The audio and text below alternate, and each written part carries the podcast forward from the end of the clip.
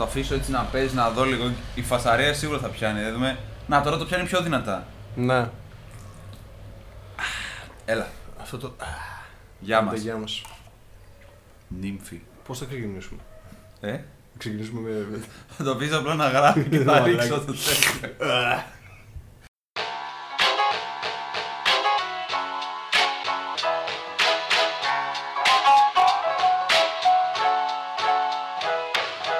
Αν το πήρες απόφαση να πατήσεις το play, ακούς το Strip Flakes. Ένα podcast ταξιδιωτικό, κινηματογραφικό όπως να το πεις, ακόμα και εκπαιδευτικό. Πίσω από τα μικρόφωνα, ο Χάρης και ο Αργύρης, ο Αργύρης και ο Χάρης, οι δύο δημιουργικές φωνές του podcast. Κάτσε αναπαυτικά και απόλαυσε. Γιατί έχεις κλείσει εισιτήριο. Στην πρώτη θέση.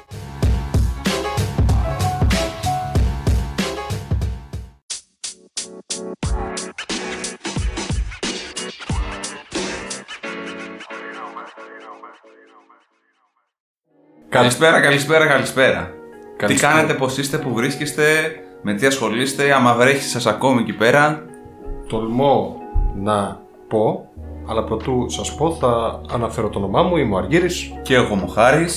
και ακούτε επιτέλους καινούργιο επεισόδιο του Drip Flakes, καλοκαιρινό, Έχουμε φτάσει κοντά. Είναι... 11 Ιουνίου. Ναι, μέσα. 11 Ιουνίου έχω γραφεί το επεισόδιο. Ναι, σήμερα, ναι. Για να βγει θα έχει βγει. Μπορεί να έχει βγει πάλι Κυριακή. Πόσο μπορεί. Possible. Πώς. Λοιπόν, Λοιπόν, άνοιξαν τα σχολεία και τολμώ να πω τώρα ότι τα παιδιά δείχνουν πειθαρχία και υπακούν τους κανόνες πολύ καλύτερα από ότι εμείς εν καιρό καραντίνας. Με έχει εντυπωσιάσει πάρα πολύ η εικόνα τους και η στάση τους στα σχολεία. Περίμενα ένα χάος και πραγματικά δεν βλέπω υποδείγματα συμπεριφοράς. Τουλάχιστον στο σχολείο που υπηρετώ εγώ. Μ' αρέσει που έχεις ξεκινήσει και έχεις βάλει αφορμή κάθε φορά για να μιλάς για τον πόνος σου με τα σχολεία. Ναι, πρέπει να το πούμε. Είμαστε ταξιδιωτικό podcast, δεν είμαστε το ημερολόγιο της Bridget Jones του Αργύρου. Το ημερολόγιο ενός αναπληρωτή. θα μπορούσε να το βγάλεις κανονικά σε βιβλίο. ναι, άνετα. Για αυτή τη φορά είχαμε πει ότι θα μιλήσουμε για Ελλάδα. Μόνο. Μένουμε Ελλάδα. Μένουμε Ελλάδα, μένουμε Μένουμε ασφαλείς. Ελλάδα. Δεν μένουμε σπίτι. Οπότε θα πάρουμε. Κοίτα να δεις! Επιστρέφουμε μετά από το Φεβρουάριο. Ελληνική ταινία! Ελληνική ταινία και ελληνικός προορισμός. Αλλά πρώτα πρέπει να ξεκινήσουμε με ελληνική ταινία, μην χαλάσουμε το μοτίβο. Οκ, οπότε Η ταινία για την οποία θα μιλήσουμε σήμερα λέγεται. Ε, Βαλκανιζατέρ. Βαλκανιζατέρ, βουλκανιζατέρ πήγα να πω, αλλά βαλκανιζατέρ το ίδιο. Βαλκανιζατέρ. Να, να, να, να. Άμα το ακούει η Magic Bean η αλλιώς η Μαρίνα, η Magic Bean Travels, να ξέρεις ότι αυτή μου είχε προτείνει τη συγκεκριμένη ταινία, γιατί τουλάχιστον όταν, είχα, όταν είχε βγει, εγώ, ήμουνα, εγώ και εσύ βασικά ήμασταν μικροί Ιδιωτική ακόμη. έχουμε. Ναι. Πρέπει να περνάς κάποιους μήνες. Και αν θα τα έχουμε ακούει μικρή. ο Νίκος Πορτοκάλογλου, Πορτοκάλογλου, συγγνώμη, συγχαρητήρια για το τραγούδι που είχες βγάλει, το χωρίς αμορτισέρ. Δεν ήξερα ότι βασιζόταν, ήταν soundtrack της ταινίας. Το ήξερα χωρίς να έχω δει την ταινία. Έπρεπε να φτάσουμε Έπρεπε- στους 8 χρονών. να δω την ταινία και μετά να καταλάβω ότι το χωρίς αμορτισέρ γράφτηκε για αυτή την ταινία. Λοιπόν, ποιοι πρωταγωνιστούν η συγκεκριμένη Πρωταγωνιστή ταινία; ο αγαπημένος Φατσέας. Ο αγαπημένος του Αργύρι, ναι, σωστά. που ήμασταν όλοι σε καραμπίνα, ο Γεράσιμος Κιαδαρέσης, δεν θα το λέω φατσέα, εντάξει, ο άνθρωπος είναι ηθοποιάρα, δεν, ε, επειδή ένας ρόλος ήταν πολύ πετυχημένος, δεν, μπο- δεν επισκιάζεται όλο το Σε έργο. αυτή την ταινία είναι τελείως διαφορετικός χαρακτήρας. Καμία σχέση. Είναι τελείως διαφορετικός χαρακτήρας. Είναι ο, ο σόφρον πολίτης Ακριβώς, και ναι. το λαμόγιο τύπου, ο- θα το πω πώς το λέμε εμείς εδώ, ο πετσαρεμένος, Και ποιος άλλος ο παίζει εξής, μαζί ο του; Στέλιος Μάινας. Α, είναι, ήθελα να πω. είναι ο Στέλιος Μάινας που θυμάμαι από, τους μεν, από η Μεν και η Δεν, κάπως Μπράβο. έτσι δεν ήταν. Ήταν Όχι αυτός που έχει στο, στο νησί αυτή η φυσιογνωμία, είναι τελείως διαφορετικός. Καμία σχέση. Μιλάμε για έναν Στέλιο Μάινα και ένα Σκιαδαρέση αντίστοιχα στα νιάτα τους, οι, οποίοι βγα... οι οποίοι βγάλανε την ταινία Βαλκανιζατέρ. Η οποία ταινία βασίζεται στο βιβλίο Από την Έδεσα έως τη Ζηρίχη. Στην ταινία δεν λέει ξεκάθαρα ότι είναι... Ε, το λέω Λέει στο- ξεκάθαρα ότι είναι έδεσα. Δεν λέει ξεκάθαρα στην ταινία ότι είναι η Έδεσα, στο βιβλίο βασίζεται. Α, ναι, ναι, ναι. Το βιβλίο έχει Θυμάμαι. τον τίτλο. Νομίζω ξεκινάει κιόλας με αυτό το κομμάτι. Ξεκινάει σε ένα, στην πόλη της Έδεσας σε κάποια ε, κομμόπολη του νομού Μμ. που αυτοί οι δύο, ο Μάινας, ο Σταύρος και ο Φώτης, δηλαδή ο Μάινας και ο Σκιαδαρές, έχουν συνεταιρικά ένα μπαράκι. Ένα νυχτερινό μπαράκι, το οποίο για τους χύψηλόγους δεν πάει καλά, έχουν επενδύσει λεφτά, αλλά δεν βλέπουν να καρποφορεί η επιχείρηση. Προσπαθούν εκεί με τα Greek Night, προσπαθούν διάφορα να κάνουν. Ο Τις Σκιαδαρής... γερμανικές κομπίνες, θυμάσαι εκεί που λέει. Ναι, ναι. Γεια σου, Μπέκεμπάουντερ. Ο Σκιαδαρές είναι λίγο πιο κουλτουριάρης, ο Μάινας είναι λίγο πιο λαϊκός, πιο παιχνιδιάρης. Greek lover γενικά. Greek lover, ναι. Πολύ Greek lover. Τρίχα για πουλόβερ δεν θυμάμαι αν είχε. Να σου πω δεν το ψάξα Ήταν κιόλας. ψυχωτό ο τύπος. Α, εντάξει, τότε με τρίχα για πουλόβερ, τα μισκούμπρια εδώ έχουν πάλι δίκιο. Και τέλος πάντων μαθαίνουν, ε, προσπαθούν να βγάλουν λεφτά με κάποιον τρόπο και ένας Έλληνας που ήρθε στη Γερμανία τους λέει για μια κομπίνα. Ναι, είναι για μια κομπίνα στην οποία μου θυμίζει πάρα πολύ λίγο φάση. μ, Ξεκινάνε, παίρνουν Δολάρια. δολάρια. Είναι το σχέδιό τους να πάρουν δολάρια, να πάνε στη Βουλγαρία, να τα αλλάξουν σε λέβα, δηλαδή να πάρουν το, την ισοτιμία παραπάνω από την πραγματική τους αξία, δηλαδή στη μαύρη αγορά. Ακριβώς. Από εκεί να τα πάνε σε ελβετικά. Μάρκα φράγκα τι. ήταν, ναι; Φράγκα, νομίζω. Φράγκα ήταν, ναι. Ναι. Και από εκεί μετά τα ελβετικά που θα είναι ακόμα περισσότερα να τα αλλάξουν Σε δραχμές. σε δραχμές. Και να λύσουν το πρόβλημα της ζωής τους. Εμένα μου- μου έκανε πάρα πολύ εντύπωση που ξεκινάει. Φυσικά ξεκινάει, είχα διαβάσει λίγο την υπόθεση για να καταλάβω περί τίνος πρόκειται. Ότι τους δίνει τα λεφτά που χρειάζονται η γυναίκα η οποία τα δανείζεται, μου άρεσε πάρα πολύ, τα δανείστηκα από το φροντιστήριο στο οποίο δουλεύει καθώς ο διευθυντής της είχε αφήσει τα χρήματα στην. Ε, πώς το λένε; Το σιρτάρι νομίζω του. Το σαρτάρι του φροντιστηρίου. Στο σιρτάρι του φροντιστηρίου άφησε και 7 εκατομμύρια δραχμές γιατί είχαμε και πασόκ τότε. Ποιος αφήνει τόσο Ποιος αφήνει, χρήματα; ε, τότε ήταν και το χρηματιστήριο, ρε. Δηλαδή, τότε περνούσαν, είχαμε λεφτά τότε. Περνούσαν. Έτσι τα επιδόματα. Και έτσι ξεκινάνε γενικά να κάνουν αυτό, την, αυτό το διπορικό προς τα βόρεια και μετά στη Δυτική Ευρώπη. Αλλά ξεκινάει λίγο περίεργα. Όπως κάθε ρότρι που έχουμε περιγράψει και έχουμε αναφέρει σε ταινία, ξεκινάει περίεργα. Πάρα πολύ περίεργα. Ξεκινάνε από την Έδεσα, πάνε στο Στριμώνα, δηλαδή στο νομό Σερών. Το λέει και ο Για να, για να, για να να περάσουν, πάνε, ναι. Λογικά εκεί περνάς για το Σαντάνσκι. Εκεί δεν γίνεται που, Λάθος. την πρώτη φορά που τους διαλύεται το αμάξι. ναι. Πάνε με. Μπράβο, εδώ. Καλά που μου το θυμ- Πάνε με ένα αμάξι το οποίο είναι πολύ vintage. Θυμίζει λίγο τη λαποδερόσα, μια παλιά μηχανή πώς είχε στην ταινία το Motorcycle Diaries. Εδώ έχουν ένα αμάξι το οποίο είναι έτοιμο για διάλυση. Για διάλυση Στην τελείως. κυριολεκτική. Είναι, μια, είναι φάση τριών δεκατιών ε, πίσω. Πάρα πολύ παλιό, το οποίο πάνε να το φτιάξουν με μικροπατέντες, τι το πάνε εκεί σε τοπικούς ε, μηχα... Μια, ε, μια Ελλάδα. μηχανικούς αυτοκινήτων, ναι. Μια Ελλάδα, μια Βουλγαρία. Μια Ελλάδα, ναι. Ελβετία και μια Ελβετία. Εντάξει, αυτό δεν το αναφέρουμε για να το, να το Ναι. δουν όποιος κάτσει και δει την ταινία κανονικά. Καταφέρουν να φτάσουν στη Βουλγαρία έχοντας ξοδέψει κάποιο από το budget. Κλασικά, όπως σε κάθε road trip ταινία και κάθε ταινία που έχουμε αναφέρει, στο ταξίδι προκύπτουν διάφορα απρόπτα. Το ωραίο της υπόθεσης είναι ότι κανονικά εγώ σκεφτόμουν να πρέπει να προτείνουμε τη συγκεκριμένη ταινία γιατί δεν είναι ένα απλό διπορικό που ξεκινάει μέσα στην Ελλάδα, περνάνε από την Ελλάδα και βλέπουν ελληνικά μέρα, αλλά πηγαίνουν και σε άλλες χώρες. Ναι. Είναι αυτή η ηρωνία. Δηλαδή, συνήθως μιλούσαμε. Θυμάστε τότε που είχαμε κάνει αναφορά στην Κρακοβία και πήραμε εκείνη την ταινία που ξεκινούσε από τη Γερμανία για να πάει στη Βουλγαρία. Είναι Ναι. λες και έχουμε τη Βουλγαρία. Η Βουλγαρία είναι ο κοινός παρονομαστής, δηλαδή. Ακριβώς, ναι.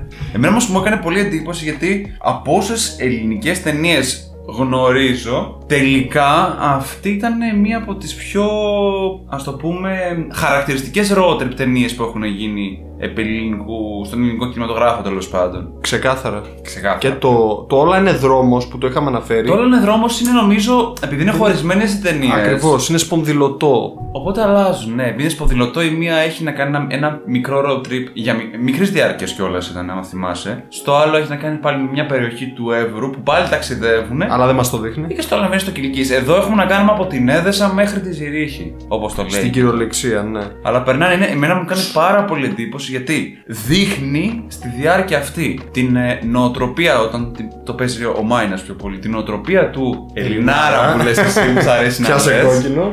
Κανονικά. Την νοοτροπία του Έλληνα ιδεολόγου, του ρομαντικού. Του ρομαντικού, που, που ναι. το αντιπροσωπεύει τέλεια ο Σκιαδαρέσης. Γι' αυτό το ξαναλέω. Δεν είναι μόνο φατσέας αυτός ο άνθρωπος. Το θέμα που μας πιο πολύ είναι ότι η συγκεκριμένη ταινία ξέρεις τι είχα ανακαλύψει ότι την είχαν παίξει και στη διάρκεια της καραντίνας μέσα Ε, και πέρσι. Την είχε δείξει Η η RTVO, τηλεόραση. Ναι, νομίζω, την είχε και δείξει κανονικά. νομίζω η Ελληνι- το ελληνικό κέντρο κινηματογράφου το είχε στην καραντίνα δωρεάν. ναι, διαθέσιμο. ναι, ναι, ναι, το είχε διαθέσιμο Μπράβο, για να το μπράβο. δει κάποιος. Βέβαια, εμείς δεν το Έπρεπε να είδαμε κάνουμε στην αναφορά, ναι. Έπρεπε να κάνουμε αναφορά νομίζω στην περίοδο που είχε βγει για να το έβλεπε ο κόσμος όταν ήταν στην καραντίνα. Ήταν πιο ωραία έτσι. Εντάξει, αλλά ποτέ δεν είναι αργά, παιδιά. Ψάξτε το, δεν θα το μετανιώσετε, θα περάσετε πάρα πολύ ωραία. την Γενικά είναι μια μισή ώρα. κομμωδία. Είναι μια κομμωδία, δείχνει τα καλά και τα κακά δύο ανθρώπων, δείχνει πολύ ωραίες εικόνες ε, από τη σοφια από την ύπεθρο της Βουλγαρίας, της Ελλάδας και δείχνει και ένα ελβετικό χωριό πάρα πολύ όμορφο. Όταν περνάει Πριν από τα φτάσουν- σύνορα, Ναι, δεν το θυμάμαι. πριν φτάσουν στη Ζηρίχη. Συμβαίνουν και διάφορα απρόπτα, συμβαίνουν λάκτες, θα το δείτε. Γενικά είναι ό,τι πρέπει για μια καλοκαιρινή χαλαρή ταινία να τη δεις με το φίλο σου, παρέα με την πυρίτσα σου. Γενικά, η ταινία Βαλκανιζατέρ είναι η πρότασή μας για το καλοκαίρι κυρίως. Και επίσης, επειδή νομίζω θα σα διασκεδάσει ιδιαίτερα. Θα σα ταξιδέψει πάρα πολύ, όχι μέσα στην Ελλάδα, αλλά από την Ελλάδα σε άλλες χώρες. Και είτε ταυτιστείτε είτε δεν ταυτιστείτε με τους ε, ήρωες της ταινίας μας, θα περάσετε πάρα πολύ καλά και θα αναλογιστείτε διάφορα πραγματάκια.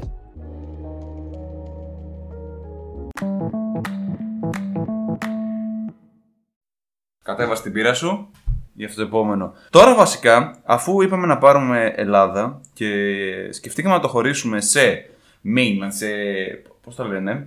Ξεχνάω- θες να πεις; Ξεχνάω λίγο τα ελληνικά μου. Σε νησιά και Στεριά. Στεριά. Ή Πάλι βουνά. Στεριά είναι πάλι αυτό. Τέλος πάντων. Πες το πως έτσι. Αυτή τη φορά θα πάρουμε, θα πάρουμε νησί. Θα πάρουμε νησί. Τι ώρα να φεύγει το καράβι για τη Θάσο Κι αν ξεκινήσω σίγουρα δεν θα προφτάσω Πώς να αντικρίσουνε τα μάτια μου τα τέμπη Θα έχει τελειώσει το μεγάλο σου το γλέντι Μπορείς να πεις την πείρα σου τώρα. ε, Έπαθα social waste στην τοποθεσία Καλαμαριά Άμα δεν Ναι. το καταλάβατε κιόλας. Θα μιλήσουμε για τη Θάσο Είναι για το Θάσο, ναι. Επειδή κιόλας αργείς όταν μιλάει κάθε φορά και τον ρωτάει κάποιος. Από πού είσαι, Είμαι από τη Θάσο σε λέω και από το Κυλική. Ναι και από το Κυλγής Εννοείται Άσχετα που Κυλγήσα. γεννήθηκε στην Αθήνα, δεν πειράζει. Ε, εντάξει, αυτό μην το λες, μην το ε, Εντάξει, Το εντάξει. λέω. Κατ, κατ. Ναι, ε, εντάξει, αυτό και μια φορά το είχα πει και στο πανεπιστήμιο αυτό. Πρώτο έτος που είχα πάει full ψαρωμένος. Είχες πει ότι. Να το πω αυτή μια ιστορία τώρα. Με, λέω κάτι, τη γνώμη μου για την παιδαγωγική. Μου λέει από πού είσαι; Τότε εγώ δεν είναι πού να πω Θεσσαλονίκη και έλεγα ολόκληρη την ιστορία μου. Λέω ο πατέρας μου από τη Θάσο, η μάνα μου από το Κυλική. Και μάλιστα έλεγε και μια αριστοτελική θεώρηση η καθηγήτρια. Και πού γεννήθηκες, Αθήνα, γελάει όλο το αφιθέατρο. Αισθάνομαι ντροπή. Λογικό. και είναι. κάνει μια ιδεά. Και όπως ο Αριστοτέλης από τα Στάγειρα πήγε στην Αθήνα, ο Αργύρης από την Αθήνα ανέβηκε στη Θεσσαλονίκη. Το πήρε ανάποδα, λέει. Εντάξει, βέβαια, οκ, η ιεροσυλία με, σύγκρινε την ιστορία του Αριστοτέλη. Έπρεπε να Ναι. νιώθεις γοητευμένος κιόλας. Γοητεύτηκα πάρα Σε πολύ. κολάκευσε ιδιαίτερα. Με κολάκευσε, αλλά εντάξει, εγώ αισθάνθηκα μια κοκκινίλα. Μετά μου λένε δεν πρέπει να ντρέπεσαι, πρέπει να είσαι περήφανος. Το θέμα είναι τώρα ότι στη Θάσο, εσύ σίγουρα έχεις πιο. αφού είσαι και μισό από τη Θάσο, οπότε πηγαίνεις πιο συχνά από ότι εγώ. Εγώ τελευταία φορά πήγα πριν από. Δεκαετία, πες να έχει. Όταν πήγα. Ναι, και πάλι βρήκαμε Κοινό παρονομαστή, κοινό παρονομαστή. Βασικά μην το λέμε έτσι. κοινό προορισμό. Κοινό προορισμό που έχουμε πάρει, λες, την ξέρεις ακόμα καλύτερα. Κοίτα, εγώ θα το παίξω αλλιώς. Θα σου πω εγώ τι είχα δει Μμμ. και θα μου συμπληρώνεις εσύ. Γιατί εσύ σίγουρα έχεις. Άμα εγώ έχω μία ιστορία από το ένα ταξίδι, εσύ έχεις επί 30, επί 40, επί 50, πες το πώ θέλει. Εντάξει, ουσιαστικά η Θάσος είναι για μένα τα παιδικά μου χρόνια. Ε, αυτό. Ξεκάθαρα. Είναι οι αναμνήσεις μου. Είναι, Σημειώστε το να μνήσει. είναι, οι αναμνη- και είναι αυτό που έλεγες στη στο επεισόδιο με την, Ιρλανδία, με την Ιρλανδία. Ω, έχω ταξιδέψει και μόνος μου. Α, καλά, ναι. Σκέψου, εγώ πήγαινα 13 χρονών μόνος μου στη Θάσο και έλεγα τότε Ταξιδεύω και μόνος μου. Α, καλά, εκεί πέρα πήγαινες για να κατασταθεί σε γνωστούς. Εντάξει, Ναι. είχε άλλη φάση αυτό. Εντάξει, αλλά 13 χρόνια να ταξιδεύει μόνο του τότε ήταν λίγο πρωτότυπο. Ε, να το όχι. Πω. Λοιπόν, κοίτα να δεις. Εγώ θυμάμαι όταν είχα πάει ότι για να πάω στη Θάσο είχα πάρει το καράβι. Πώς τη λέγανε την περιοχή κοντά στην Καβάλα; Κεραμωτή. Στην Κεραμωτή, ναι. Είχα πάρει το καβάλι. Το, το καβάλι. το καρβάλι έχει και όρου Το καρβάλι, κουραμπιέλε εκεί, ναι. παιδιά, φάτε. Το πλοίο από την ε, Κεραμωτή. Γιατί Θάσο. Γιατί από ό,τι θυμάμαι ήταν και πιο φθηνό κιόλας. Έτσι είναι πιο φθηνό Θα σου εξηγήσω γιατί. και πιο γρήγορο Ναι. συγκριτικά από την Καβάλα. Παρό... και πιο συχνά δρομολόγια. Θα σου Θυμάμαι. εξηγήσω γιατί. Αυτό θυμάμαι κιόλας. Και θυμάμαι ότι γενικά η Θάσος την προτιμούν πάρα πολύ οι Σέρβοι. Είχε πάρα πολλούς Σέρβους. Είναι αυτό που μου είχε κάνει εντύπωση. Τώρα εσύ θα σημειώνεις πάνω σε αυτά που λέω, γιατί εγώ έχω λιγότερες πληροφορίες να προσθέσω συγκριτικά με σένα.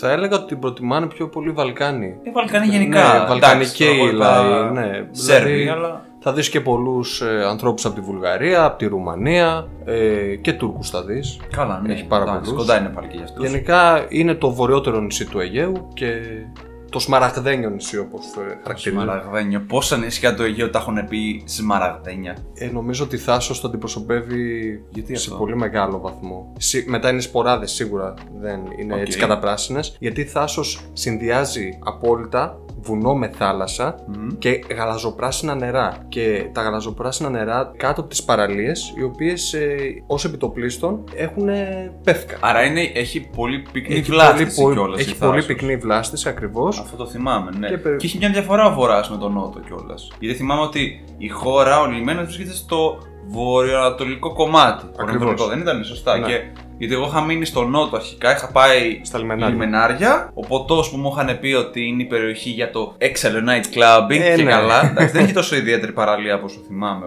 ο ποτός. Όχι, όχι. Ε, Συγκριτικά. Αλλά ο βορρά μου άρεσε πιο πολύ. Τα λιμενάρια ήταν πιο πολύ για ήρεμες περιπλανήσεις. Άμα ήθελες. Ναι.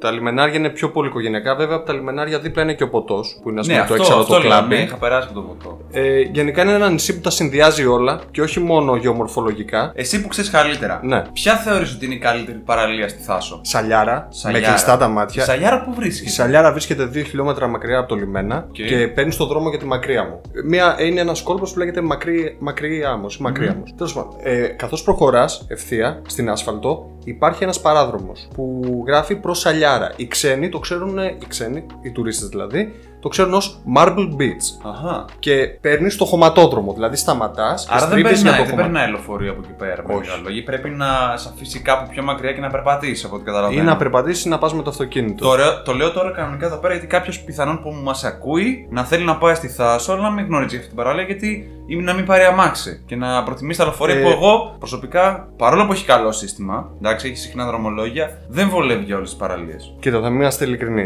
Έχει γίνει δουλίτσες για να βελτιωθεί η γραμμή των ε, κτέλ και των λεωφορείων για να εξυπηρετούν. Αλλά άμα θες να δεις τη Θάσο ολοκληρωμένα, όπως και το εκάστοτε ελληνικό νησί, θα χρειαστεί ένα αμάξι. Και το πλεονέκτημα της Θάσου με τα άλλα νησιά είναι ότι το να περάσει αμάξι απέναντι δεν κοστίζει και πάρα πολλά χρήματα. Α, ωραία. Δηλαδή είναι περίπου στα 30 με 35 ευρώ Άμα πας από Γερμανία ή από Καβάλα. και από τα δύο. Ε, από καβάλα νομίζω είναι πιο ακριβό. Ε, λογικό, ναι. Ναι, είναι στα 33 ευρώ. Το, χω- γιατί εγώ από καβάλα πηγαίνω. Το χωριό μου βρίσκεται κοντά στον Πρίνο. Το χωριό σου ποιο είναι; Είναι καλλιράχη. Η Καλλιράχη είναι από την ε, Απ' τη με- δυτική. Δυτική Ναι, πλευρά; ναι, ναι. Από τη, δυτική, απ' τη δυτική πλευρά, βορειοδυτική. Οκ. Είναι το χωριό με το, οποι- το οποίο βλέπεις την καλύτερη θέα, τον κόλπο της καβάλας και όταν έχει ε, καθαρό ουρανό, δηλαδή καθαρή, πώς το λέμε, Τον όταν ορίζοντα- έχει ορατότητα, Ναι. ορίζοντα, φαίνεται και το Άγιον Όρος.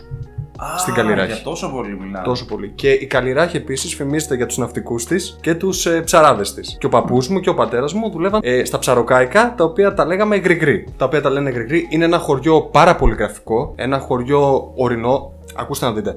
Η Θάσος, ένα πράγμα που δεν θα, θα σας κάνει εντύπωση όταν πάτε στη Θάσο, θα δείτε ονομασίες χωριών, Καλλιράχη, Σωτήρος, Ραχώνη και θα δείτε τα παραθαλάσσια μέρη τους τα οποία λέγονται σκάλες. Αυτό είναι Το χαρακτηριστικό, παρατήρησε αυτό. νομίζω, είναι ναι. πολύ χαρακτηριστικό της Οι- Θάσου. Οι σκάλες είναι, στο πούμε, Τα λιμανάκια. τα λιμανάκια ακριβώς. Μπράβο. Ναι. Είναι τα λιμανάκια όπου οι ψαράδες, οι ναυτικοί αφήναν τα καίκια τους και ουσιαστικά μπαρκάραν. Είναι τα μέρη που μπαρκάραν. Άρα η σε ονομασία που έχουν πάρει σκάλα έχει να κάνει με το το στήλο ότι είναι η σκάλα για να κατεβούν Μπράβο. κοντά στη θάλασσα. Ναι. Οπότε ε, στη σκάλα Καλλιράκη θα δείτε πολλά γκριγκρί και πολλές ας πούμε αποθήκες καραβιών. πλέον Όταν λες εν τω μεταξύ γρηγρή, μου έρχονται τα κρικρί, τα κρυάρι. στη μια. Μοιάζει, αλλά ο παππούς μου και διάφοροι ψαράδες του νησιού και ναυτικοί τα λένε γκριγκρί. Είναι τα μικρά τα καϊκάκια τα- οι οποίοι βγαίνανε και ψαρεύανε από το θρακικό πέλαγος και φτάναν μέχρι το Άγιον Όρος και πηγαίναν και μέχρι Λίμνο και Λέσβο ενίοτε. Είχαν πάει και μέχρι Μόλιβο. Α, Θα καταλάβεις. Ναι, η, η Λέσβος είναι πιο μακριά.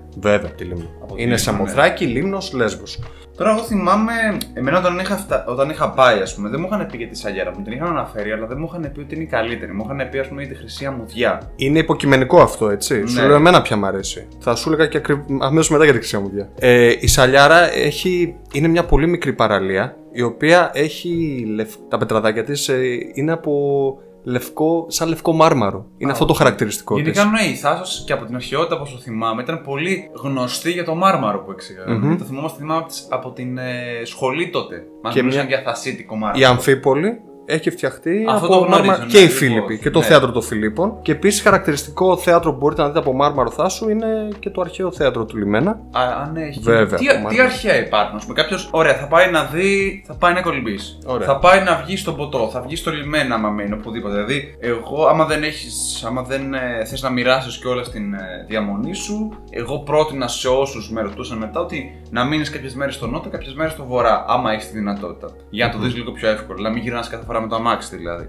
Άμα κάποιος τώρα έχει μια, ας το πούμε, έχει ένα ενδιαφέρον για τον αρχαίο πολιτισμό τη Θάσου. Τι αρχαίο μπορείς να δεις στη Θα το πω πιο ναι, απλά. ωραία. Τι Μπράβο, α- τώρα τι το πες αρχαία σωστά. μπορεί να Πες δεις το στη έτσι, Θάσο. αγόρι μου, χαλαρά. Καταρχάς, θα δεις το Αρχαιολογικό Μουσείο του Λιμένα, Μμμ. το οποίο παρουσιάζει εκθέματα. Σε υποδέχεται ένας σκούρο 3,5 μέτρων, καθώς μπαίνεις μέσα στο μουσείο. Όχι ζωντανός, προφανώς. Καλά, ναι, Σε είδα λίγο σκάλωζε. Κούρος, ξέρω εγώ. Ναι. Καλησπέρα. Πώς Καλησπέρα. κάνουν, πώς κάνουνε στα τέτοια, στα σανσέρ που λένε επόμενες ώρες. Όπως σε γυράκο θα τα πάρετε εδώ η σαλόνι. ε, όχι, θα δείτε ένα κούρο 3,5 μέτρα που σας υποδέχεται. Γενικά είναι ένα μουσείο το οποίο έχει γίνει τρελή δουλειά τα τελευταία χρόνια και θα δείτε διάφορα εκθέματα θασίτικα ε, και από θασίτικο μάρμαρο από τον 7ο αιώνα π.Χ. έως τον 7ο αιώνα μετά Χριστό. Είναι Α, διαθεματικό. ναι. Είναι πάρα πολύ ωραίο μουσείο, είναι από το 1934. Γενικά, αν είστε αρχαιολάτρες, πηγαίνετε εκεί με τα χίλια. Άρα γυρνάνε, δηλαδή κάποιος μπορεί να. Άρα, άμα μείνει στο λιμένα, θα μπορεί να επισκεφθεί το μουσείο αρχικά. Επιβάλλεται να το Το επισκεφτούμε. θέατρο και που μέσα. ανέφερες; Το θέατρο είναι στην αρχαία πόλη της Τάσου που ξεκινάει από την αρχαία αγορά που είναι η αρχαία αγορά περιπλανιέσαι τη βλέπεις και μετά υπάρχουν ε, ερήπια ή σώζονται ναοί του Ηρακλή, του Ποσειδώνα και του Διόνυσου. Τώρα δεν θυμάμαι αν έχει Ο κάποιο. Ηρακλή μου έκανε εντύπωση γιατί αν δεν πέσει το Ποσειδώνα, λες εντάξει νησί. Και του πάλι Διόνυσου. όλος. Διόνυσο μπορεί να πίνανε επειδή είχαν καλά κρασιά. Είχαν κρασί και μάλιστα ο Αυτό. Αριστοφάνης στη Ληστιστράτη είχε αναφέρει στο, την ώρα που οι γυναίκες συμφιλιώνονταν για τη συμφωνία που κάνανε, ορκίστηκαν πίνοντας κρασί θάσου. Ή στο. Για Να, να ένα fact που πρέπει να Ένα fact που πρέπει να σημειώσουμε. Και επίσης η Λυστριστράτη, η Λυσιστράτη, με συγχωρείτε, υπάρχει στο θεολόγο το χωριό με τη θασ... γραμμένη σε θασίτικη διάλεκτο. Και παίζεται. Αυτό το ξέρω από. Θασίτικη διάλεκτο. Ναι, είναι ιδίωμα. Όχι Ιδίωμα, ακριβώς ναι. ακριβώς Έχουν διάλεκτο. μάλλον Ναι, διαφορε- ναι. διαφορετικές λέξεις να Διαφορετικές υποθέσω. λέξεις, λίγο η προφορά και παίζεται πολύ τοπικά. Δηλαδή πρέπει να είσαι και λίγο τυχερός. Γενικά, άμα το δεις, αξίζει να πας να το δεις για την εμπειρία. Εκεί πέρα θα δείτε το αρχαίο θέατρο φυσικά, το οποίο παλιά, παλιότερα γίνονταν και παραστάσεις, τώρα και λόγω κορονοϊού τώρα δύσκολο να γίνουν. Και γίνονταν μάλιστα παραστάσεις στα πλαίσια του φεστιβάλ των Φιλίππων, της Καβάλας. Φέτος, για να είμαι ειλικρινής, δεν ξέρω αν θα γίνουν, περιμένουμε τις εξελίξεις Ωραία. και λόγω της πανδημίας. Επίσης κάτι άλλο αρχαίο που αξίζει να δείτε είναι στις Σαλικές, μια επίσης αγαπημένη παραλία. Οι αληθέ νομίζω να ήταν και η παραλία που μου είχε κάνει πιο πολύ εντύπωση όταν είχαμε πάει. Ε, αν, δεν, έλε- αν δεν έλεγα τη Σαλιάρα θα έλεγα Αλικές Οι εγώ. αλικές, οι, οι αλικές ξέρεις κάτι να σου πω, να σου μειώσω εδώ πέρα. Όταν είχα πάει εγώ, που είχαμε πάρει κανονικά το λεωφορείο από τα λιμενάρια για να πάμε μέχρι εκεί πέρα, οι αλικές είχαν πάρα πολλούς Σέρβους. Είχαν βάλει μέχρι και ελληνική σημαία μαζί με Σέρβικη, δεν ξέρω τι φάση. Μι- Οι περισσότεροι μιλούσαν Σέρβικα, δεν μιλούσαν ελληνικά. Και παράλληλα είχαμε και το, είχα και το περιστατικό, ακόμα θυμάμαι, γιατί πήγαμε να πάρουμε το λεωφορείο και περιμέναμε, περιμέναμε εκεί πέρα κανένα 20 λεπτό περίπου. Φτάνει ο οδηγός, πάω να μπω μέσα και με σταματάει και μου λέει: Έχεις στεγνώσει. Λέω εγώ, Ε, όσο περιμένω, ναι. Λέει: Γιατί άμα είσαι υγρός, δεν μπαίνεις εδώ μέσα. Τι εννοεί. Τι θέλει να υγρός; πει υγρός, τι εννοείται εκεί; Και λέω: Όχι, μια χαρά είμαι. Ναι, γιατί, γιατί παίρνουν κάτι μπιπ τουρίστες κάθε φορά και μου κάνουν μπιπ. μου κάνουν πολλά γενικά Μπιπ, μπιπ, μπιπ. τι θέσει. Αλλά ναι, εντάξει, ήταν η στιγμή στην Η οποία αγανάκτηση. δεν, δεν είχα πάρα πολύ μεγάλη επαφή με τους θασίτες πέρα από. Ή Θάσιους μπορείς να τους λες. Θάσιους. Ναι. Θασίτες, όπως θε. Θάσιους. Θάσιους. Θάσιους. Πώς λέμε Κάσιους, καμία σχέση. Ναι, αυτή είναι αυτό. Αυτό είναι ξηρό καρπό. Τι άλλο θυμάμαι από τη Θάσο, το άλλο πράγμα που θυμάμαι πάρα πολύ είναι το μέλι. Εντάξει, Θυμάμαι πευκόμελο. ότι, ναι, ότι στη Θάσο έχει εξαιρετικό μέλι. Διαφόρων τύπων κιόλας. Και μάλιστα είδα πρόσφατα ένα ντοκιμαντέρ Ειδών, που στο έστειλα και σένα που μιλούσε ο πατέρας μου Ναι, το θυμάμαι, ως ένα μέλος του παλιό. συνεταιρισμού του 83 και συγκινήθηκα πάρα πολύ. Ουσιαστικά αυτό το βίντεο με έβαλε να αποφασίσω να μιλήσω σήμερα για τη Θάσο γιατί πραγματικά το χρωστάω στους συμπατριώτες μου, στα παιδιά τα οποία μεγάλωσα μαζί, στους συγγενείς μου και σε όλους αυτούς που με κάνουν κάθε χρόνο ή κάθε φορά που επισκέπτομαι το νησί γιατί τα τελευταία χρόνια δεν το αμελώ. Οι υποχρεώσεις μου δεν μου το επιτρέπουν να το επισκέπτομαι τόσο συχνά. Εντάξει, ναι. Να το αγαπάω και να το τιμώ όσο κανένα άλλο. Δεν λες πάλι καλά που δεν, δεν είσαι από κανέναν άλλο νησί τύπου Ρόδος, Ικό και άντε εκεί πέρα να σε έντομα να το Καλά, επισκεπτόσουν. σίγουρα. Απλά σ- επειδή είμαστε και βόρειοι, θεωρούμε ότι η Θάσος είναι ένας τόπος που αξίζει να το επισκεφτεί σίγουρα ένας ε, πολίτης που ζει στη Βόρεια Ελλάδα. Νομίζω ότι δεν το προτιμάνε τόσο πολύ οι Νότιοι. Έχουν, να μου πεις έχουν και Δεν τις το προτιμάνε κυκλάδες και το γιατί, Δωδεκάνησα, ναι, Οπότε Έχουν και την Κρήτη, έχουν την άμεση δεν πρόσβαση. τραβάει τόσο, ναι. Απλά- Για ένα βόρειο, εντάξει, ωραία και η Χαλκιδική, ωραία και το Λιτόχωρο, δεν αντιλέγω, φανταστικά μέρη, αλλά και η Θάσος είναι το κάτι άλλο. Και οφείλουμε να το πούμε. Δηλα- Δηλαδή πρέπει φέτος, θεωρώ ότι πρέπει να στηρίξουμε και λίγο τα ελληνικά μέρη. Τα ελληνικά μέρη, εντάξει, το έχουμε Από πει. αυτά που δεν, ακ- και από αυτά που δεν ακούγονται τόσο. Γιατί η Θάσος δεν ακούγεται και τόσο. Από Ε, τα νησιά δηλαδή που έχω επισκεφθεί, την άκουγα, οπότε δεν μου είχε εντυπωθεί. Α, δεν έχω πάει στη Θάσο, α, δεν την έχω δει. Και όταν επιχείρησα να πάω, επειδή μου λέγανε κάθε φορά δική μου, ναι, εμείς έχουμε πάει αρκετές φορές στη Θάσο. Εγώ δεν θυμάμαι καμία φορά να είχα πάει. Τουλάχιστον μόνος μου είτε με τους γονείς μου. Οπότε εσύ δίνει πιο inside πληροφορίες που έχουμε. Η Θάσος ε, είναι ένα νησί, εγώ τι παρατηρούσα, ότι όλοι πηγαίναν πιτσιρίκια με τους γονείς τους. Εγώ σου λέω ότι μπορείς να πας και ενήλιγα, στην ηλικία που είμαστε εμείς και όχι μόνο, και να κάνεις πολλά πράγματα. Μπορείς να πας κάμπινγκ να κάνεις. Ναι, είτε αυτό στον θυμάμαι. Πρίνο, είτε στη Ακριβώς, Χρυσή ναι. Αμμουδιά που ανέφερες. Πολύ ωραία παραλία που είναι στη σκάλα Παναγίας ή αλλιώς Χρυσή Αμμουδιά. Μπορείς να, κάνει, να πας ε, με το τέρι σου.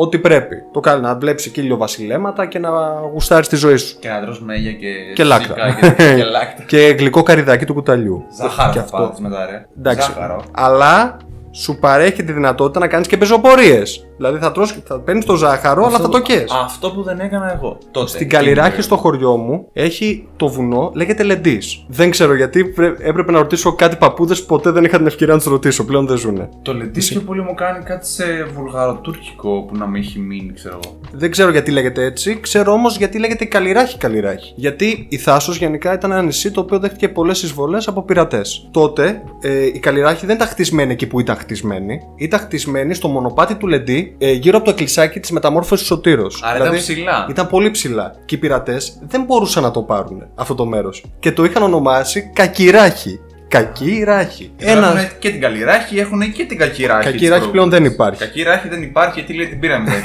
Ακριβώς. Της Τρόπου. Όταν φύγε- έφυγε ο κίνδυνος των πειρατών και το νησί ήταν λίγο πιο ασφαλές, μεταφέραν οι κάτοικοι τους οικισμούς τους και τους πήγανε εκεί που είναι χτισμένο σήμερα. Έτσι, ο προεστός ή ο πρόεδρος του χωριού κοινοτάρχης το ονόμασε Καλλιράχη. Επίσης, εικάζεται ότι η Καλλιραχιώτησα κουβερνάντα μεγάλωσε τον Σουλτάνο της Καβάλας, τον Μεχμέτ Αλή. Αυτό δεν ξέρω αν είναι ισχύει. Ο Μεχμέτ Αλή όμως δεν ήταν Αιγύπτιος. Ήταν Αιγύπτιος, αλλά μεγάλωσε στη Θάσο επειδή είχε κάποιο πρόβλημα με κάτι σαν άσμα. Η Καλλιράχη, η σκάλα Καλλιράχης και η σκάλα Σωτήρος έχουν πολύ ξηρό κλίμα και βοηθάει σε αυτούς τους ανθρώπους. Και λένε ότι για να ξεπεράσει το πρόβλημά του, μεγάλωσε εκεί, στην Καλλιράχη. Και μάλιστα τον μεγάλωσε Καλλιραχιώτησα κουβερνάντα. Γι' αυτόν τον λόγο ήταν πολύ φιλέσπλαχνος λένε με τους Έλληνες και υπήρχε ένας σεβασμός προς τον Σουλτάνο στην Καβάλα. Γενικά νομίζω ότι εκτιμούσε πάρα πολύ ο Μεχμέτ Αλή την καβάλα. Ναι, ναι, και ιδιαίτερα.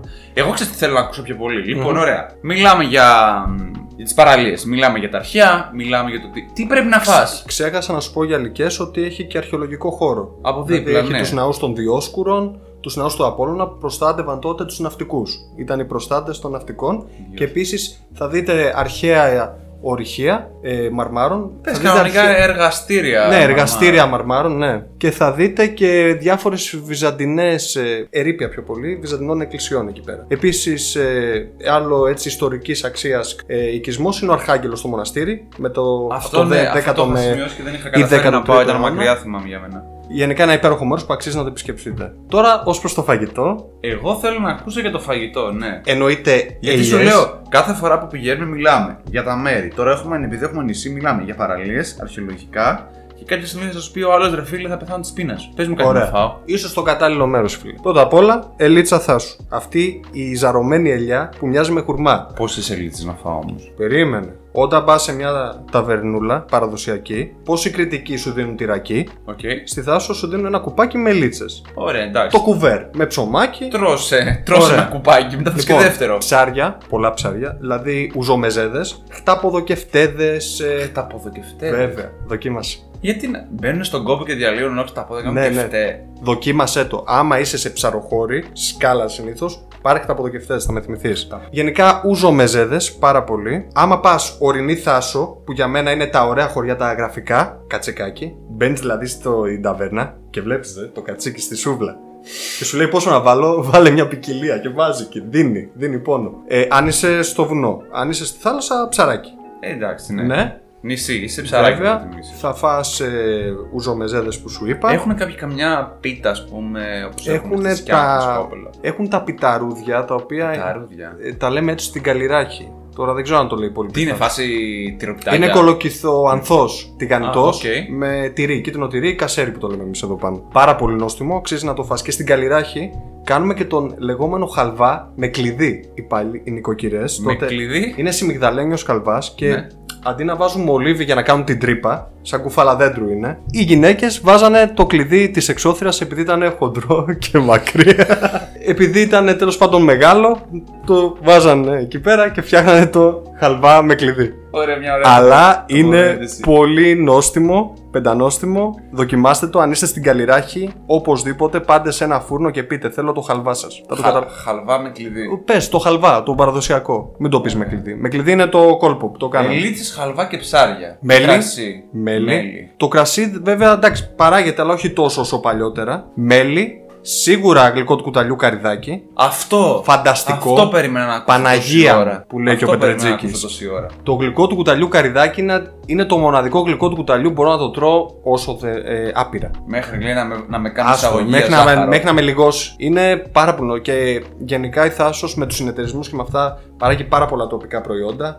Έχ- Έχει πολύ ωραίο λάδι. Γενικά γι' αυτό και στο φαΐ δεν θα απογοητευτείς. Είναι το μόνο σίγουρο. Ωραία. Ψαράκι, πάνω θα φας κατσικάκι. Γενικά, τι άλλο θέλεις.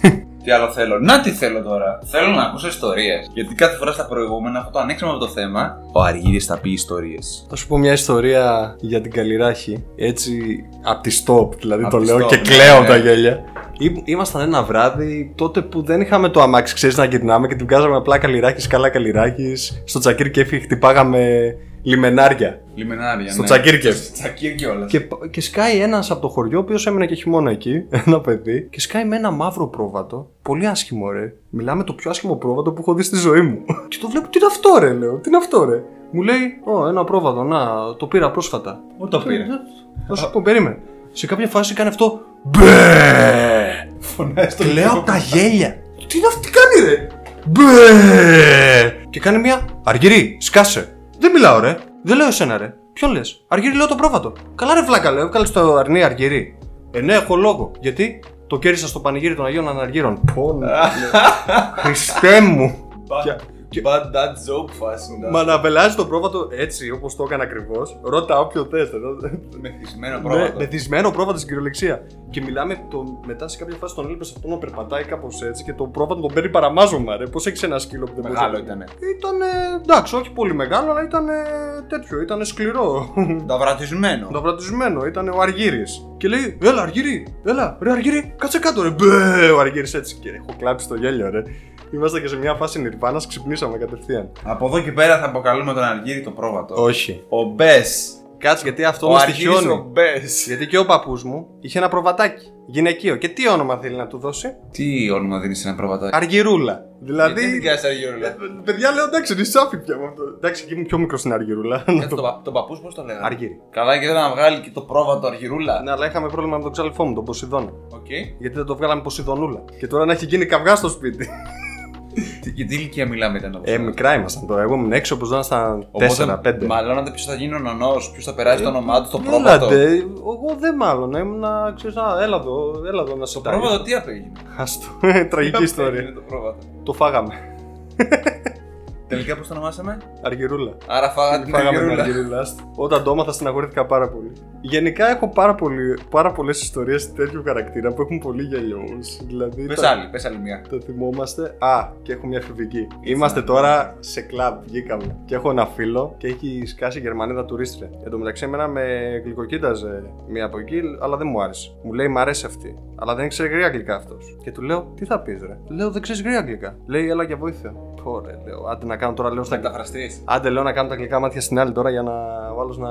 Τε, ξέρεις τώρα. Να ζευγαρώσει. δουλειά του. Να ζευγαρώσει. Και είμαι σε φάση. Άντε λέω να πάω. Μου, του λέω, μου λέει μια αργυρή. Θα σου πω κάτι. Λέω τι. Έχω ετοιμάσει κάτι πολύ καλό. Όχι, λέω, είσαι σίγουρος. Δεν θες να μου το πεις; Drumming εδώ Όχι, πέρα. λέει, θέλω να το ακούσει. Θέλω να το ακούσεις εκεί, live. Και πηγαίνει με την τύπησα με το ποτό. Της τσουγκράει το ποτό και της λέει ο Θεός. White bottom. White Στο bottom. γαρδέλι. Άσπρο πάτο. Η, η τύπη σαν υποθέσω τον κοίταξε με ένα γουρλωμένο μάτι. Όχι, ήταν ωραίο παιδί και είχε επιτυχία. Α, πάλι καλά. Πάλι καλά. Μετά πώς συνεννοήθηκαν με γλώσσα του σώματος; Ε, Πούλου κουλού, λουκου, λουκου, λουκου. Λουκου, Ναι, λουκου. ναι, ναι, Κουλου κουλού Κουλου και κουλού ναι, μετά, ναι. ναι. Δεν ξέρω πώς. Εγώ μιλούσα στην άλλη, δεν μου άρεσε η άλλη. δεν εντάξει. πειράζει, Δεν υποστήριξη. πειράζει. Αλλά έκανα πλάτες. Δηλαδή. Έκανες. Αυτό Γι' το αυτό είναι οι φίλοι. Έχεις ακόμα επαφές με αυτό το άτομο; Εννοείται. Έτσι, μπράβο. Να του πεις άλλη φορά σε τέτοια κατάσταση πρέπει να με υποστηρίξεις. Άλλη φορά σειρά σου θα του πω. Μόνο που εγώ ξέρω αγγλικά και γερμανικά. Γενικά, α, κάποιες ιστορίες από τη Θάσο, παιδικές, έτσι, εφηβικές. Γιατί εγώ δεν είχα πάρα πολλές ιστορίες, γι' αυτό το θυμάμαι πάρα πολύ. Κοίτα, γενικά η ομορφιά του νησιού, άμα θες να δεις γραφικά χωριά και αυτά, θα πας στα βουνό. Υπάρχει και μάλιστα το υψηλότερο σημείο της Τάσου, το Υψάριο, είναι σε υψόμετρο 1204 μέτρα. Α, είναι ψηλά. Είναι, ναι. Για να πας εκεί θα χρειαστείς ένα αμάξι 4x4, σίγουρα, και καλό είναι να πας με ντόπιο. Μπορείς να πας και μόνος σου πλέον με το GPS, αλλά παλιότερα η συμβολή Οπότε του όποιος θέλει ντόπιου... να πάει στη Θάσο, αφού έχει ακούσει αυτό το επεισόδιο, μπορεί να στείλει ένα προσωπικό μήνυμα στον Αργύρι να σε κατευθύνει και να σου δείξει πώς να ανέβεις. Βέβαια. Μιλάμε τόση ώρα ε, για παραλίες, ξέρεις για ιστορικού ενδιαφέροντος μέρη. Δεν έχουμε μιλήσει όμως για τη φυσική πισίνα του νησιού μας, που είναι η Γκιόλα. Η φυσική πισίνα βρίσκεται ανάμεσα από τον Ποτό και τον Αρχάγγελο. Κοντά στον ε, οικισμό Αστρής. Άρα είναι ψηλά αυτό το πράγμα. Όχι, είναι κάτω Χαμηλά. παραλία. Χαμηλά είναι, πολύ χαμηλά.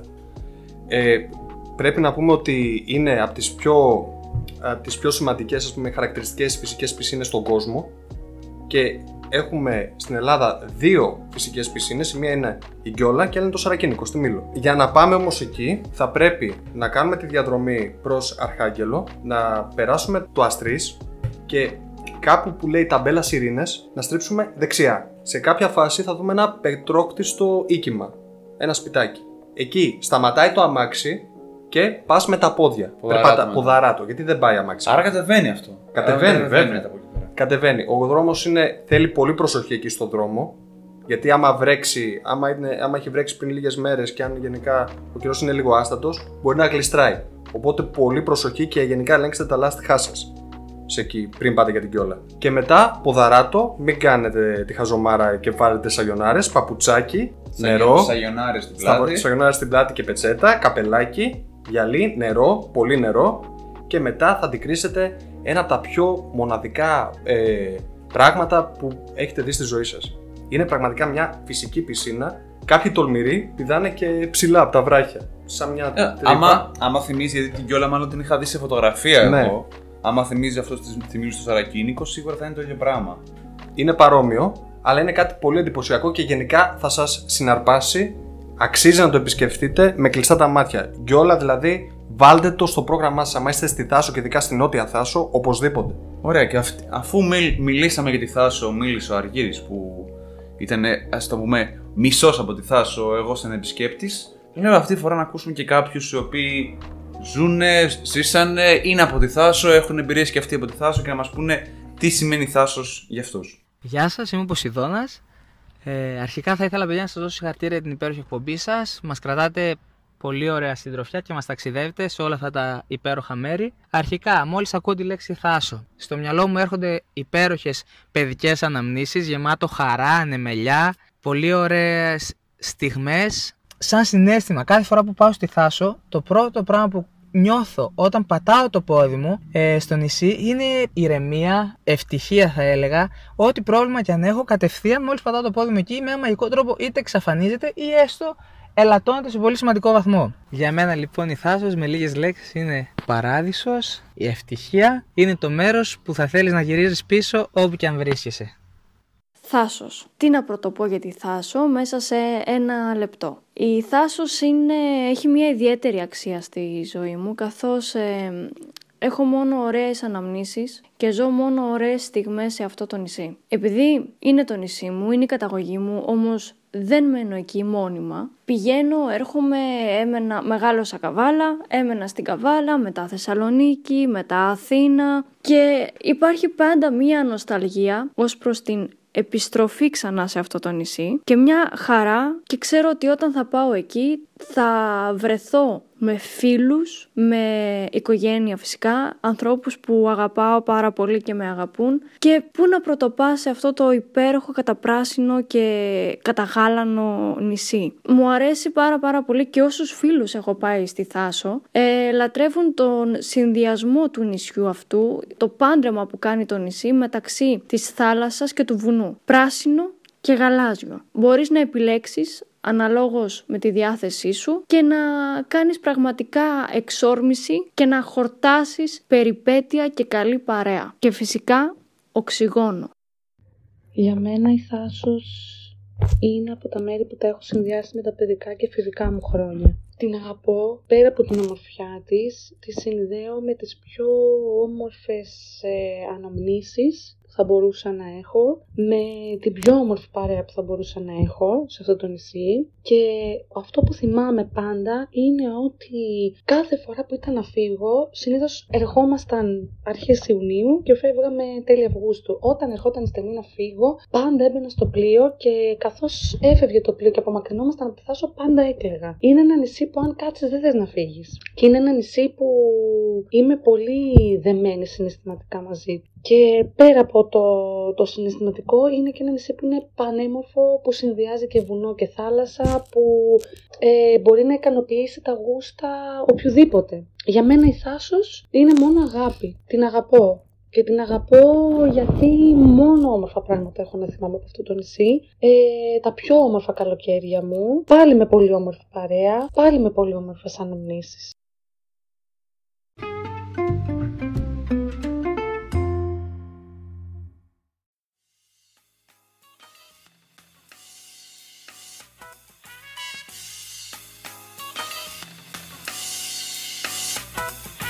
Και αφού ακούσαμε τους ντόπιους, ε, τους επισκέπτες, τους ε, μισούς Κιλκής, μισούς ε, Θάσο αλλά γεννημένους στην Αθήνα. Και μένουν στη Θεσσαλονίκη. Και δεν μένουν το λες στη- αυτό. Μην λες μόνο για την Αθήνα. Είναι fact. Είναι γενικά fact πρέπει αυτό το πράγμα. Θα κλείσουμε και Ξέρεις τι αυτό καλό το είναι podcast. τώρα, Έλα. Ότι δεν χρειάζεται να εξηγώ μετά. Το λέω τώρα εδώ και μια και καλή. Μετά τελείωσα. Καταγράφονται όλα να ξέρεις. Ναι. Άμα ερωτήσεις από πού είσαι, άκου το επεισόδιο γιατί θα σου τα λέω. Δεν σου εξηγώ. Και μετά πήγαινες σε όλα τα προηγούμενα, ναι. λοιπόν, τώρα περνάμε στο τελευταίο μας κομμάτι, ντουγκουντουγκουντουγκουντουν, το οποίο έχει να κάνει με, την, ε, με τα κοινωνικά δίκτυα και με blog. Το Γενικά το αγαπημένο Instagram, ναι, που λέμε. Αυτή τη φορά, παιδιά, ο Αργύρης έχει επιλέξει ένα blog και εγώ το έχω γυρίσει στο Instagram λογαριασμό. Είχαμε λόγο την προηγούμενη φορά που είπα πάλι Instagram. Και επίσης νομίζω ότι οι συγκεκριμένες επιλογές είναι πάλι συμβολικές αφού μιλάμε για Ελλάδα. Γιατί, να το πάρω εγώ έτσι. Πάρ' το Να σήμερα. αλλάξει. Τόση ναι. ώρα μιλάω.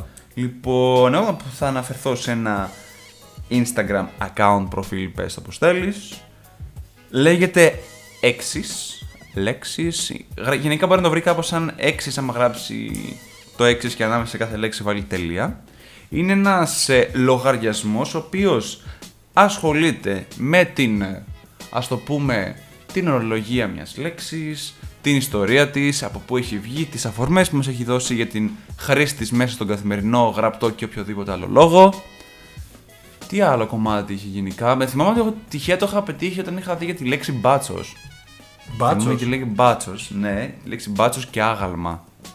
Το πώς Δηλαδή κανονικά. με είδε ο μπάτσος και έμεινε άγαλμα; Όχι, όχι. Α. Παίρνανε, μη- παίρνουνε μία λέξη. Α, γιατί λέω συσχετίζεται αυτό τώρα. Παίρνουν κανονικά μία λέξη. Όχι, εντάξει. Με σταμάτησε ο μπάτσο για έλεγχο. Έχει διαφορά. Αλλά αυτοί ασχολούνται με αυτό το κομμάτι. Παίρνουν μια λέξη και κάνουν, ας το πούμε, μια χρονική. Αναφορά πήγα να πω αντικατάσταση μετά θα κάνουμε. Δεν πειράζει. Κάτι, Κάν, κάτι. κάνουν, παίρνουν αφορμή μια λέξη, εντάξει. Και ασχολούνται με το πώς μπορεί να βγει και αυτή η λέξη. Πού τη χρησιμοποιούν. Πώς έχει εμφυστηθεί στο δικό μας λεξιλόγιο καθημερινά. Ε, για ποιο λόγο κιόλας δεν γνωρίζουμε από πού προήρθε αυτή η λέξη ή μπορεί μερικές φορές να αγνοούμε παντελώς.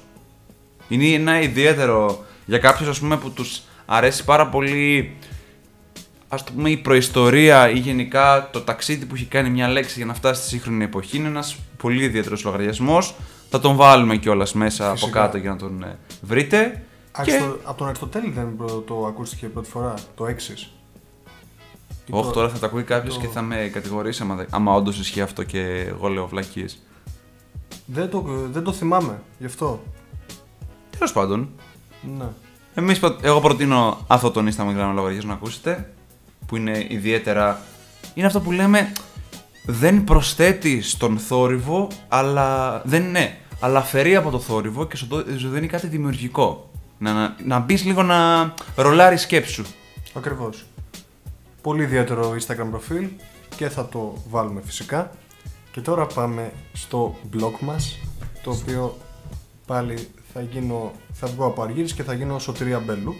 Δε λες κουβέντα, κράτας κρυμμένα μυστικά και το κουβέντα, ντοκουβέντα.gr Ένα ιδιαίτερο blog το οποίο έχει ως στόχο ε, παρουσ- έχει ως στόχο γενικά να με, Τι μέσω- πραγματεύεται βασικά, βρεσέ. Τι πραγματεύεται το συγκεκριμένο blog; Άμα- Άμα θυμάμαι καλά, έχει να κάνει με την ιστορία.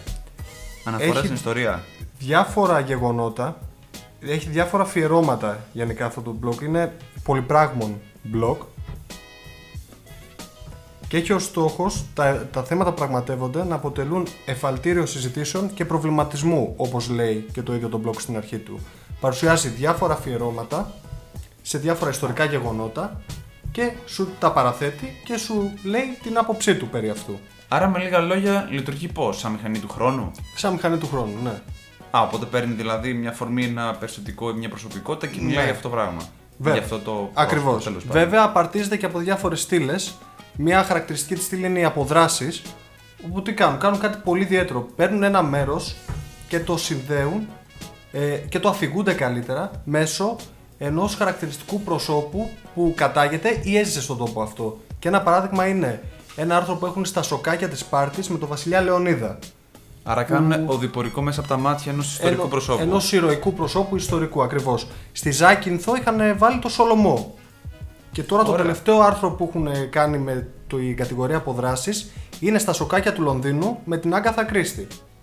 Του Λονδίνου. Ναι, δεν σου έχουν μόνο Ελλάδα, πλέον έχουν πάει και στο εξωτερικό. Και γενικά είναι μια πολύ ιδιαίτερη στήλη. Αυτή με παρακίνησε να το πω πιο πολύ το ντοκουμέντα. Έχει και άλλες στήλες, δηλαδή έχει και την κατηγορία 10 στα 10 συνεντεύξεις με διάσημους όπως ο Πυγμαλίων Δαδακαρίδης Ωραίο ηθοποιό. και τον ε, νομίζω και τον ε, ηθοποιό από τα, εγκλ- το Σταύρο Νικολαίδη, αν δεν κάνω λάθος, από τα εγκλήματα που έπαιξε, το Μιχαλάκη. Τον έχουν και αυτόν 10 στα 10. Γενικά ένα πολύ ωραίο blog ή παύλα ηλεκτρονικό περιοδικό που αξίζει να, ε, έχετε, να το ρίξετε μια ματιά. Να ακολουθήσει το λογαριασμό της και να μπουν κανονικά στο link και να ελέγξουν ε, όλη τη δουλειά που έχει γίνει μέχρι στιγμής. Μου άρεσε πάρα πολύ αυτό το κομμάτι που είπες για τις αποδράσεις. Πάρα πολύ ωραίο. Νομίζω είναι πολύ εναλλακτικό κιόλας και άμα τύχει να μας ακούσουν και τα παιδιά, ιδιαίτερη δουλειά για το συγκεκριμένο κομμάτι κυρίως. Αλλά επίσης και όλο το ιστορικό γιατί εμένα μου αρέσουν πάρα πολύ αυτά τα θέματα. Το συνδυάζει άψογα, δηλαδή τα άρθρα του κατεβα... αυτή η στήλη κατεβαίνει πάρα πολύ. Έχω διαβάσει ειδικά στην καραντίνα 5-6 μέσα σε μια μέρα έτσι για πλάκα. Πέρασε τη δημιουργία την καραντίνα σου. Ναι, ναι. Οπότε λοιπόν, και το κατάγονται από το Βόλο. Όχι, έχουν ως έδρα το Βόλο. Η documenta.gr. Α, εντάξει, είναι αυτό άλλο κομμάτι. Οπότε λοιπόν, έχουμε το εξή στο Instagram και το κουβέντα.gr για το blog.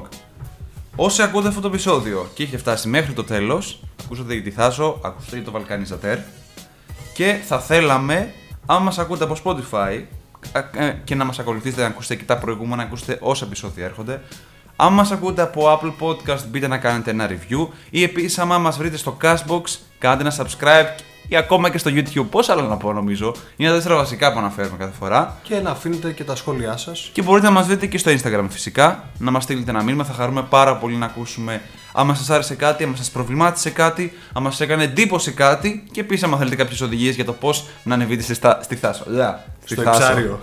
και όχι μόνο. Ε, ό,τι χρειαστείτε, είμαστε εδώ. και ειδικά για Θάσο στέλνετε ένα μηνυματάκι και θα σας βοηθήσουμε. Από το Χάρη και τον Αργύρι, να έχετε καλή συνέχεια.